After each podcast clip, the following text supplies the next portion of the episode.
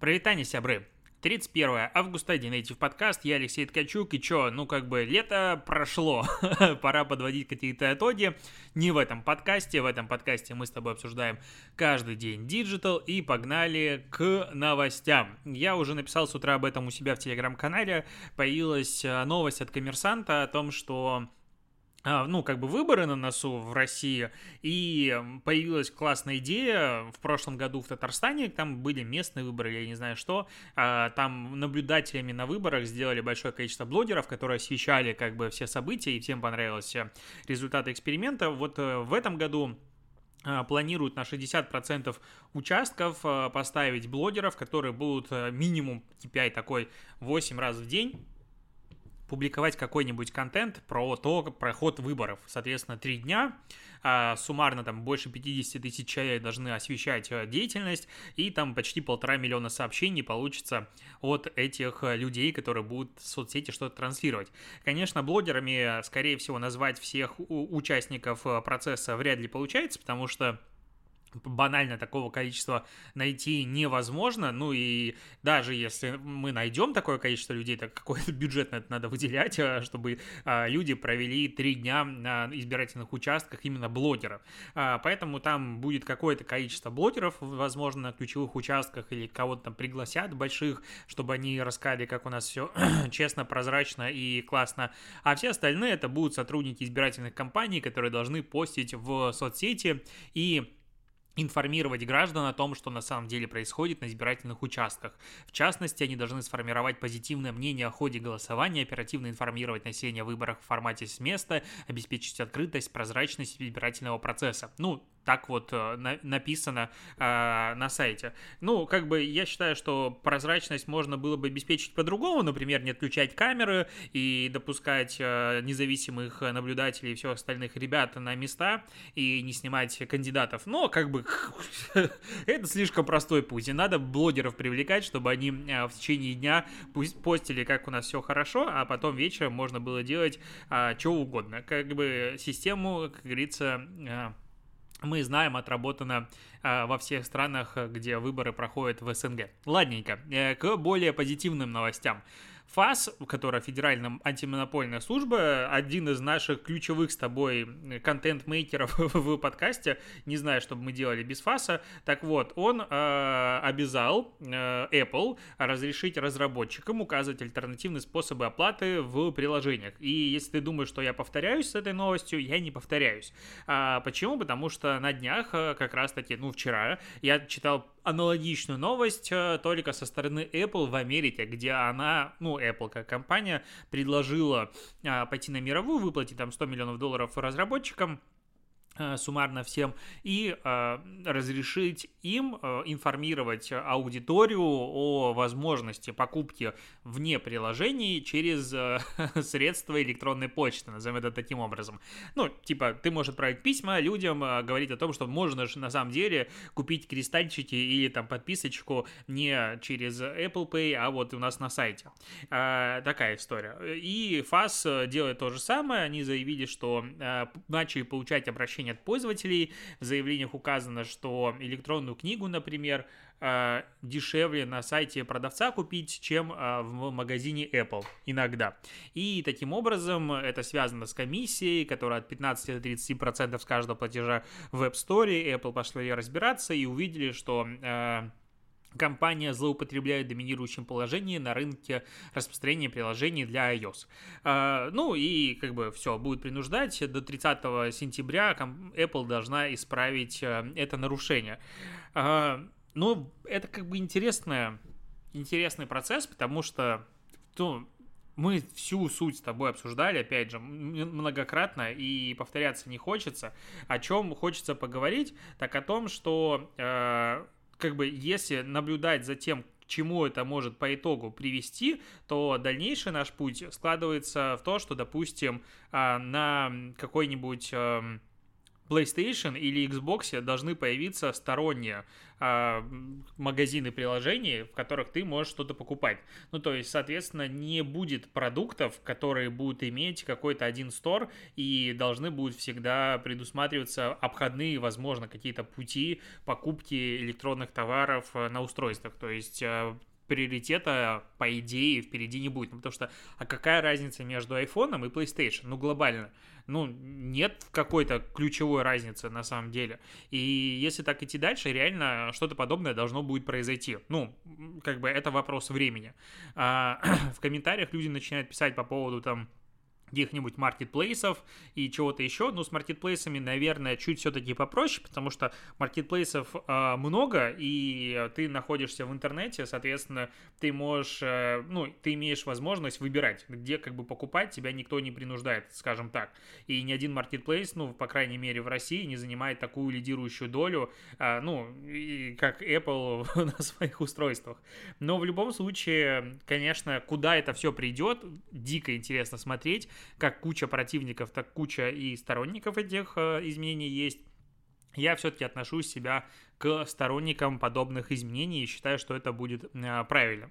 Появилась статистика о том, что у Телеграма больше 1 миллиарда скачиваний. 27 августа произошло подобное прекрасное событие, и это как бы дофига, потому что всего есть 15 приложений в мире, у которых больше 1 миллиарда скачиваний. И это там WhatsApp, Messenger, Facebook, Instagram, Snapchat, Spotify, Netflix, короче, такие ребята.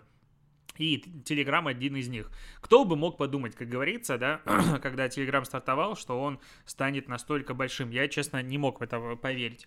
Интересно, откуда больше всего установок у Телеги.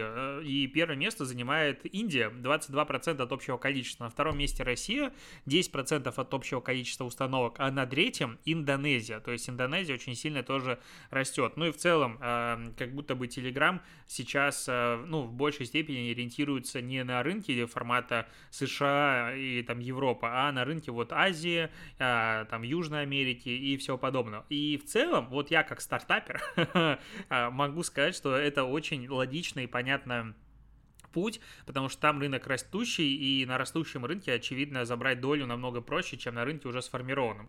И, допустим, для там, нашего MAIF проекта мы как бы тоже не планируем после релизов полностью всех функций идти на рынок какой-нибудь Америки. Мы скорее будем идти на рынок Европы, стран, в которых подкастинг развивается, и там Южной Америки и так далее, потому что, там будет намного меньше конкуренции, у нас лучше продукт, чем у конкурентов, и таким образом можно с намного меньшими затратами на маркетинг получить намного больше пользователей.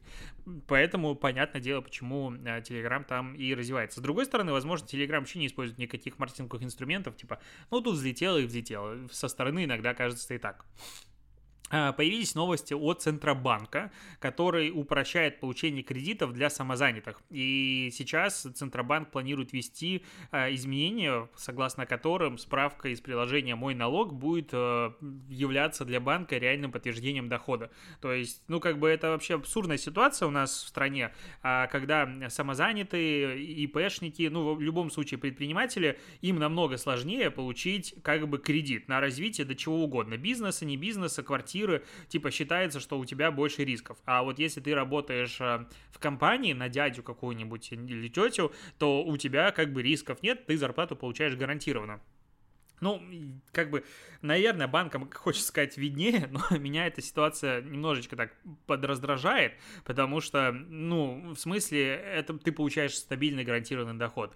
В компаниях постоянно проходят сокращения, зарплаты не выплачиваются, что-то еще, и говорить о том, что если у тебя есть работа, то ты более благонадежен, это очень странно. Для меня логика. Возможно, у банков есть какая-то сформированная, действительно, у предпринимателей очень много рисков, у всех много рисков. Мы живем в очень рискованной стране, в очень рискованное время, и таким образом кредит это вообще... История достаточно рискованная, но всем же выдают, а вот самозанятым и ИПшникам, пожалуйста, идите в лесом, будет это сложно. Это не круто, и хорошо, что если эта ситуация упростится в дальнейшем. Так, я тут клип посмотрел под названием «Хлеб» от группы Зоя, которую продюсирует Шнуров. И этот хлеб, песня, это как бы такая нативочка немножечко к пятерочке. Ну, то есть в клипе воспевается любовь к хлебу, который покупается в пятерочке. Вот так назовем. Снято красиво, но я, во-первых, мне вообще не зашла песня. Ну, это как бы, опять же, у всех раз свои вкусы. Но было дикое ощущение дежавю. Ну, то есть такое ощущение, что Шнуров или там и режиссер его, или кто-то еще взял, посмотрел на прошлые успешные клипы Ленинграда и просто сделал по аналогии полностью всю драматургию. Ну, то есть я даже кадры узнавал. И это так странно и непонятно. То есть дикий самоповтор. У клипа вообще нулевой выхлоп с точки зрения какого-то большого охвата, большого выстрела. Ну, явно продакшн был дорогой, но вот он вышел вчера, и у него 45 тысяч просмотров. Ну, то есть для того, что делал Ленинград обычно, это, конечно, не то что копейки, это ниже копеек, это вообще очень-очень мало. То есть я думаю, что «Пятерочка» рассчитывала абсолютно другие результаты, спонсируя этот проект. Ну, как бы грустненько, что не взлетело. Еще дополнительно есть у меня тут новость про Цептер. Короче, кейс Цептера, который охватил 19 миллионов пользователей с помощью ток-шоу о современном родительстве. Короче, они замутили ток-шоу «Современные дети. Чем их детство отличается от нашего». Что-то там... Подожди, где тут было название полноценное? Что-то там было еще... «Школа для родителей Цептер». Вот, это было такое ток-шоу, и одна из тем ток-шоу — это «Современные дети». Там были ведущие, Тута Ларсен, какие-то передачи, Алексей Бессмертный. Это, видимо, я не в курсе, потому что у меня еще детей нет, и я не знаю, кто это.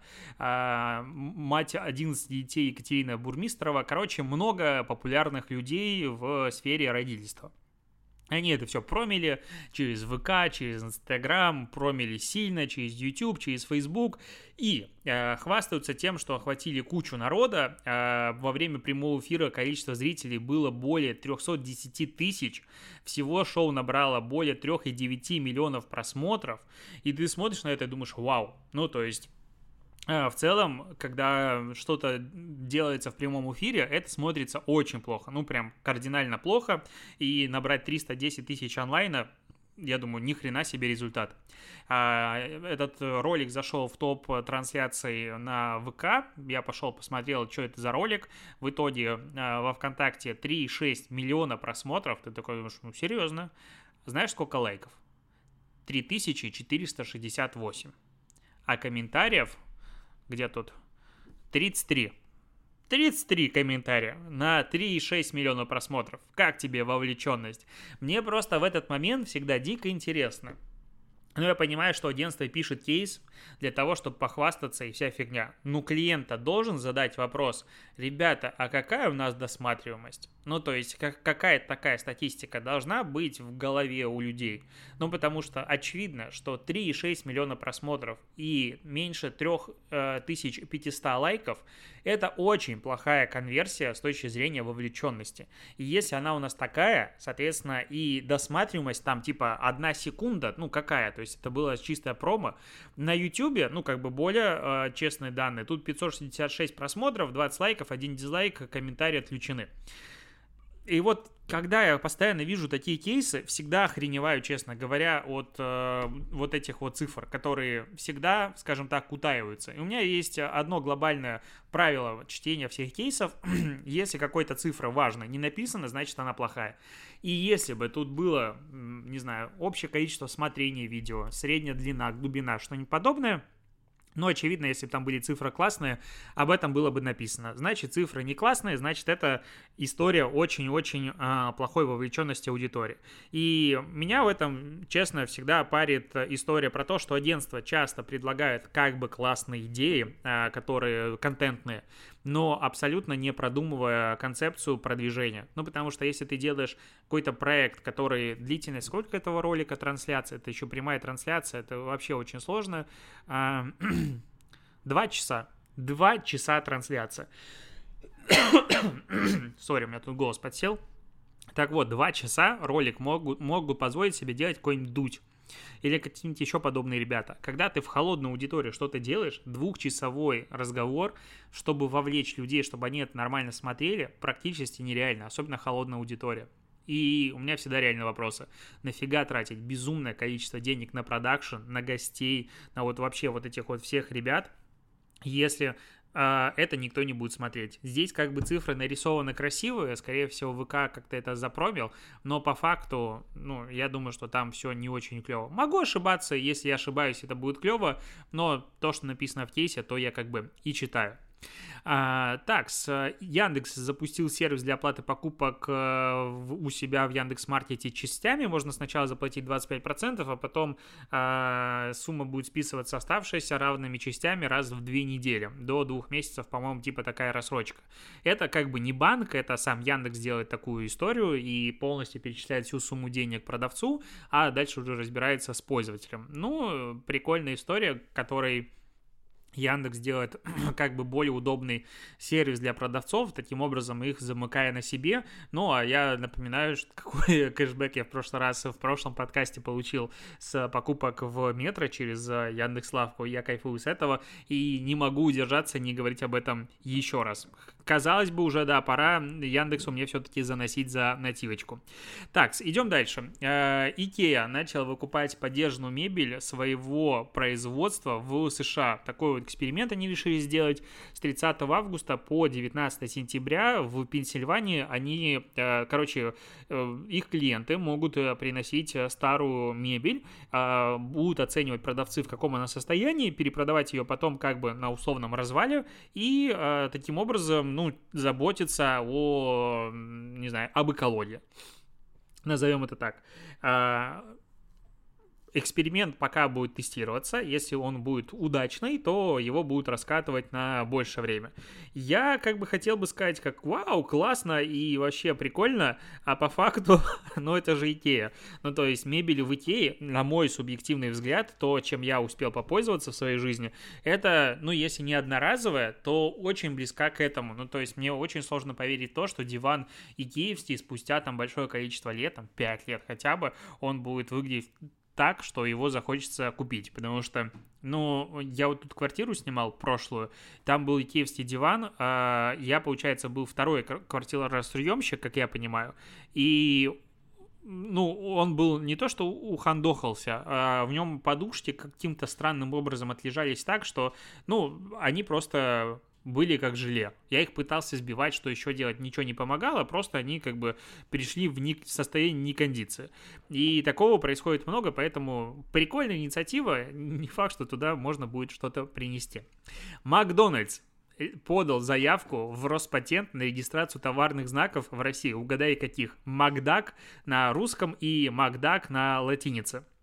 Ну, они планируют таким образом защищать бренд и типа говорят о том, что, ну, нас и так все равно все называют в России таким образом. Почему бы нам не зарегистрировать поэтому товарный знак, ну, такой. Это прикольно. Ну, Макдональдс официально зарегистрирует себе торговый знак Макдак. Интересно, что будет дальше. И последняя новость, которую тоже хочется обсудить. У нас, знаешь, что происходит? Происходит следующее, что Instagram, ну, 2 новости про Instagram. Во-первых, будет спрашивать у каждого теперь его день рождения. Дату рождения. Не только дату, но и год рождения. Это все делается под соусом защиты о детях. Типа, а давайте мы защитим детей от тлетворного влияния интернета, чтобы не показывать им плохой контент и все остальное. И очень красиво это звучит, я очень этому рад. И правильно, детям действительно не надо так контактировать в раннем возрасте со взрослым контентом. Ну, пускай они проявят смекалку для того, чтобы это найти. Ну и кроме того, таким образом будет осуществляться защита детей от, скажем так, разных странных взрослых людей, которым с детьми не то чтобы надо общаться. Ну, это как бы фильтрацию разговоров, я уже про нее писал, как бы кто хочет, тот знает. Но здесь интересна другая история, что ну, как бы, Инстаграм будет спрашивать дату рождения, возраст на стартовом экране. Типа, расскажи нам про свой день рождения, чтобы мы тебя поздравили. Такая история. Дальше, дополнительно, если пользователь не укажет, то не просто так все пройдет для него. Надо будет все-таки указать, если ты захочешь смотреть какой-то, ну, типа, взрослый контент, назовем это так. Потому что без этого тебя, ну, как бы не пропустят. И потом, вот самое интересное происходит. Инстаграм уже отслеживает, и дальше будет это делать как бы еще больше, что тебе пишут какой-то день с днем рождения в директ, в комментарии и все остальное. И если Инста видит, что как бы эта дата, которую тебе пишут с днем рождения, не совпадает с датой дня рождения, которую ты указывал ранее, то, ну, как бы она начнет понимать, что где-то кто-то врет или переспросит у тебя это, либо пересвоит какое-то другое число. То есть нейросеть будет анализировать реальный день рождения, а не вымышленный, который ты пытаешься транслировать, назовем это так, платформе. Ну, потому что, типа, все пользователи врут, Инстаграм об этом знает, и там неглупые люди работают. Такая история получается. Это очень странно, необычно и прикольно, но на самом деле, как бы, зачем все это делается, на мой взгляд? Это все делается для того, что у Инсты есть огромнейшая реально проблема. Я думаю, что это все-таки проблема. Она заключается в том, что как бы нет у большого количества пользователей реально даты рождения, ну, то есть не стоит. Я вот, это можно увидеть в LiveDune, то есть и в самом Инстаграме это понять как бы невозможно. И я думаю, люди, которые запускали рекламу таргетированную в Инсте, постоянно видят, что там ты ставишь, допустим, возраст 34+, а тебя лайкают дети, или какая-нибудь такая еще история происходит. И откуда это все происходит? Это происходит от того, что, ну, как бы Инстаграм реально возраст не знает. И у меня по LiveDune, так как LiveDune получает прямые данные через API, эти данные, соответственно, им можно верить. 50% людей, которые на меня подписаны в Инстаграм, у них нет пола и возраста. Ну, то есть Инстаграм их реально не знает. И это у меня, у которого аудитория маркетинга. То есть, возможно, могу как бы гипотезу предложить, что у другой, там, блогера, блогерши с аудиторией, типа, более широкой, возможно, эти цифры будут даже выше. Ну, то есть ту статистику, которую мы видим, это статистика, ну, интерпретация имеющихся данных, назовем это так. И, ну, просто представь себе, что когда у тебя половина аудитории, она недоступна для настроек адекватных таргетированной рекламы. Соответственно, вот это вот как бы соус защиты о детях, он, да, это все очень правильно и хорошо. Но на самом деле, как мне кажется, опять же, это вся история для того, чтобы повысить эффективность рекламы. Очень красиво, надо признать, ну прям можно поаплодировать. Потому что так спросить у людей возраст, ну это было бы странно. Ну, более еще красивая такая же история. Я видел ее только у Snapchat. Там чуваки вообще красавцы. Они сделали модуль гороскопов.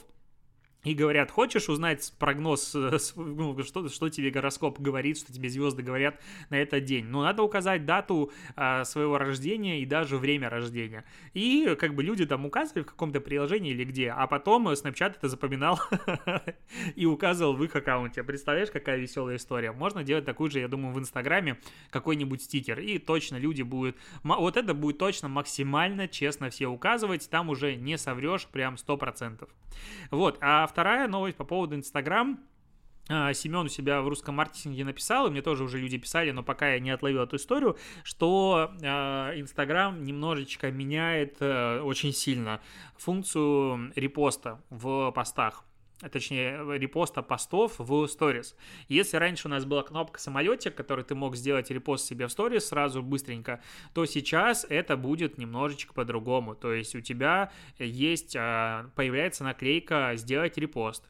Ты выбираешь эту наклейку, ну, как бы репост, и выбираешь пост из сохраненок, насколько я помню, или откуда-то в таких местах.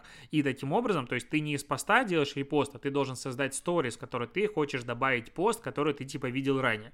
И это, конечно же, геморрой. Я уверен, что такая штука происходит для того, чтобы, ну, как бы решить проблему, попытаться элегантно решить проблему, в которой Инстаграм как бы оставляет возможность репоста для пользователей, но при этом делает ее сложнее, чтобы люди, ну, не делали это бездумно, назовем это так, потому что С одной стороны, надо, Инстаграм понимает, что надо дать возможность репостить какие-то такие ключевые важные посты, потому что когда он начал, допустим, снижать охваты, и он сам об этом говорил в сторис для постов-репостов, то активисты и классные организации сказали: вы что, охренели, мы тут делаем там очень важную просветительскую работу, вы нам убиваете охваты. А с другой стороны, засилье одинаковых постов и чужого контента в сторис — это не то, про что Инстаграм, потому что Инстаграм — это про твой контент, про уникальный контент авторов, а не про репосты. И именно поэтому Инстаграм как бы репосты никогда не вводил. То есть Твиттер — это, допустим, мир ретвитов, и там, где все делают сплошные ретвиты и репосты, а Инстаграм — это всегда про уникальный контент. Ну, то есть это про твое творчество. И поэтому Инстаграм в данном случае, как мне кажется, пытается просто сбалансировать вот эти вот две истории, и вашим, и нашим. Ну, я думаю, у них это получится, потому что очевидно, что история очень сильно усложнится для репоста, но, с другой стороны, такая возможность составится, и уже не предъявишь. В Штатах уже блогеры переполошились очень сильно, типа, вот, теперь твои репосты никто не сможет сделать, но там вообще всегда любят нагнетать и переполахиваться. Ну, как бы, на то это и блогеры. На этом буду заканчивать подкаст. Спасибо, что дослушиваешь. Услышимся с тобой завтра. Покеда, и с началом сентября тебя. Пока!